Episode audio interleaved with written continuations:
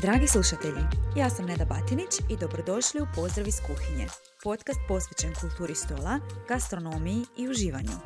Kako biramo hranu, što kuhamo i na koji način razmišljamo o tome što jedemo i pijemo, teme su kojima ćemo se baviti svaki tjedan.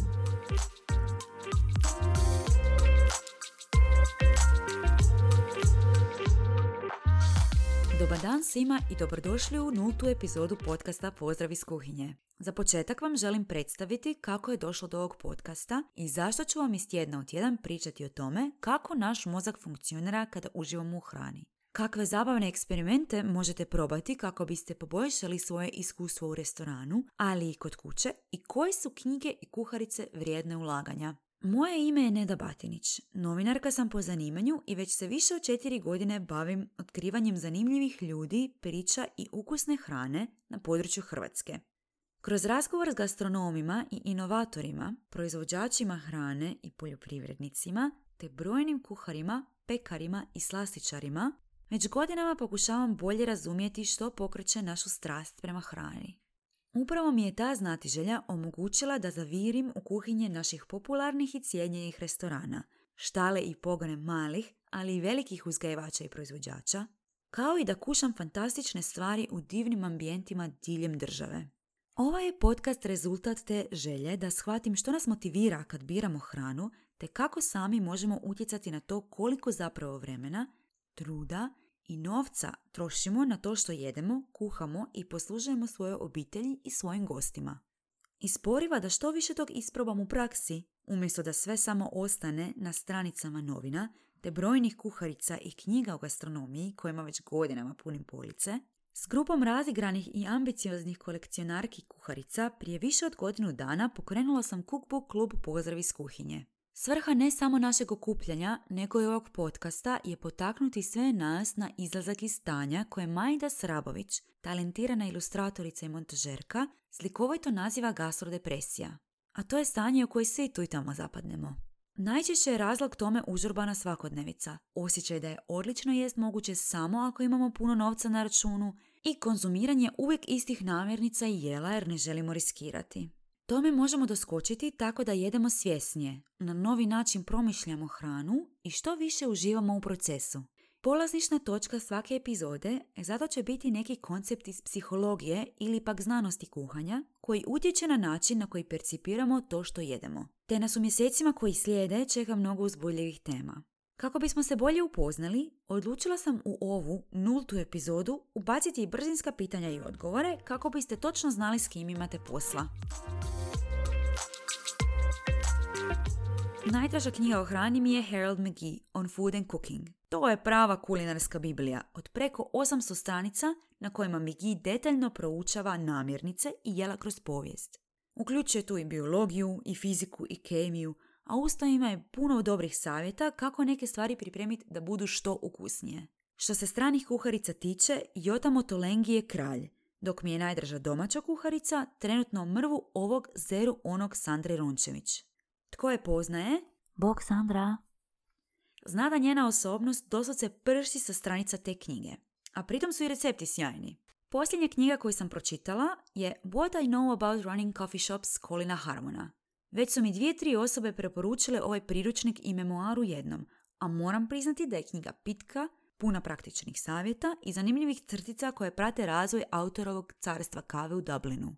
Prezirem kisele krastavce uvijek, zauvijek i to osobito kupovne. To mi je jedna od onih gastrotrauma iz djetinstva gdje sam uvijek na dječjim rođendanima jela samo smoki jer su svi sendviči bili uvijek s krastavcima. Ko je smislio da Montana sendviče, jedine sendviče koje si prije mogao kupiti na pumpama, na putu do mora, stavim ljevene krastavce, tako da ih čovjek ne može ni van izvući iz sendviča, toga ću proganjati kad umrem, evo, iako ni da ih izvučeš van ne bi pomoglo, jer ostavljaju smoj smrad i namoče kruh. Ugh.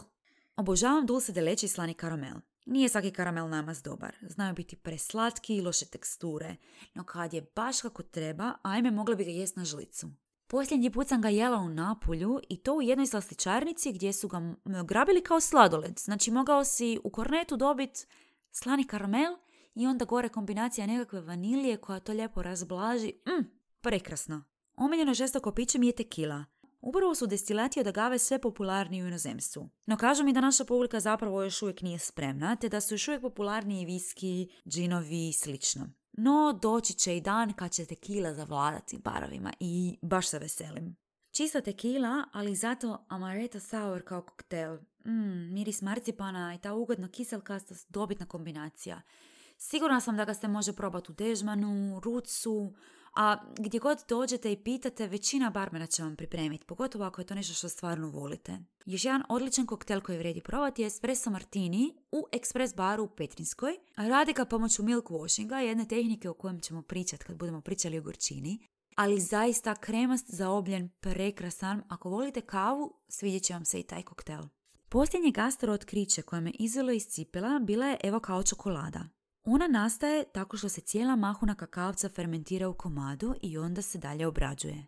Nedavno je koristila slastičarka Petra Jelinić u desertu Čokoladna dekadencija tijekom svog pop-upa u Broken Ships Bistro. Osim toga, nedavno sam vidjela čak da ga je koristila i Dragana Kovačević u Spinakeru. Što se Zagreba tiče, ako ga želite probati, morat ćete se strpiti do Petrinog sljedećeg projekta, jer koliko znam, niko drugi je još za sad ne koristi. Virtuozi od čokolade, Sanja i Steve iz Taman Čoklec, smilujte nam se, smislite nešto s ovom čokoladom, fenomenalna je. Posljednji kulinarski fail koji sam napravila imao je veze s čokoladom. Na kolač koji ide u zamrzivač, u žurbi sam stavila čistu rastopljenu čokoladu umjesto kremastog ganaša. Kad se taj kolač stisnuo, s njim se tekuća čokolada vratila natrag u svoje kruto stanje odnosno postala je doslovce neprobojna. Možete zamisliti kako je izgledalo rezanje tog kolača na kocke. Svaki pokušaj završio bi s kremom koja je pod pritiskom curila naokolo, a na čokoladi se ne bi vidio ni trag noža. Bez brige, u receptu je završio naš, ali je posluživanje ovog kolača bila prava avantura. Kontroverzno mišljenje koje zastupam je da su ilustracije često zanimljivije od fotografije hrane koje nas svaki dan bombardiraju. Savršena hrana na atraktivnim fotografijama puni moj feed do vrha, no više me veseli dobra ilustracija, što domaćih, što stranih autora.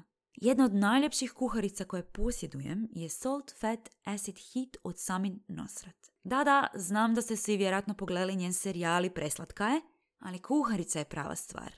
Ilustracije se nalaze gotovo na svakoj stranici, a fotografija nema. Time se djelomično skida pritisak s čitatelja da njegova hrana mora ispast savršena kao na slikama.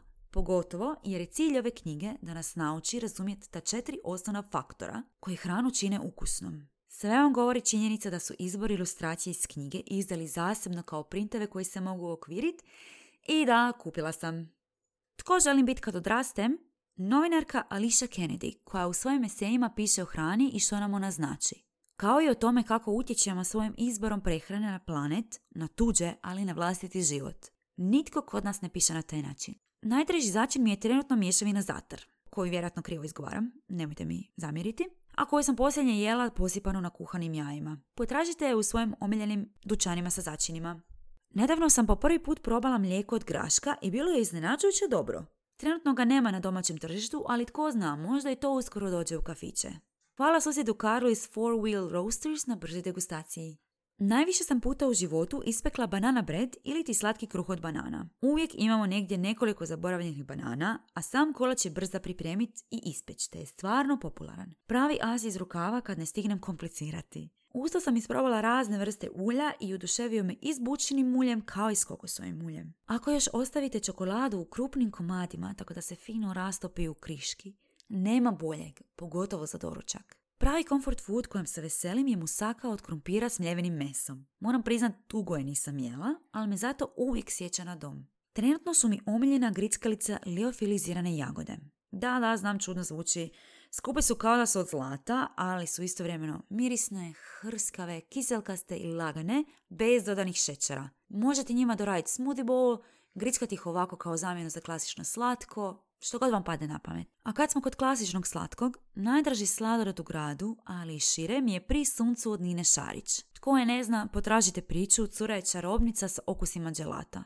Sve vam govori informacija da sam prošle godine napravila tulum za rođendan na kojem se jeo samo njen sladoled. Bilo je tu sladolednih kupova, mirisnog afogata, 7-8 vrhunskih okusa i još uvijek mi prijatelji spominju taj rođendan. Kada nemam u škrinji pri suncu sladoled, napravim umjesto toga nice cream od banane i napitka od badema, uz dodatak raznog voća i bademovog maslaca. Sve što se morate sjetiti je jednu ili dvije prezrele banane narezati i pospremiti u zamrzivač, da uvijek imate za brzo potezni deser. Kavu pijem svaki dan. Inače s mlijekom, sad najčešće samo produženu. Tako sam postala bumno svjesna koliko imamo prostora za napredak što se tiče kvalitete njene pripreme. Srećom, sve više kafića ima biljne napitke koje možete dodati u kavu, ako ne pijete klasično mlijeko. Većinom su to kupovna mlijeka, pa mi je zato posebno zasio nedavno filteraj u centru grada, jer vlasnica Lori radi sama mlijeko od badema i datulja uz druge dodatke. Što više, ako vam se ne piju svi ti aditivi koji često budu dio biljnih napitaka, uzmite bocu, prošećite do europskog trga i kupite svježe bademovo mlijeko od Lori. I za kraj, čemu se posebno veselim? Idućem okupljanju kubu kluba Pozdrav iz kuhinje, koje će ujedno biti i launch ovog podcasta. Upravo zato nam je tema hrana za tulume ili finger food jer slavimo nove početke. Eksperimente našeg malog kolektiva, kao i najave novih epizoda podcasta, pratite na našem Instagram profilu Pozdrav iz kuhinje, a u opisu profila pronaći ćete i link za prijavu na naš newsletter. Pretplatite se kako ne biste propustili obavijesti o novim epizodama, kao ni druge zanimljivosti vezano za gastronomiju. Osim na Spotify-u, ovaj podcast možete pronaći i na našem YouTube kanalu. Slušamo se!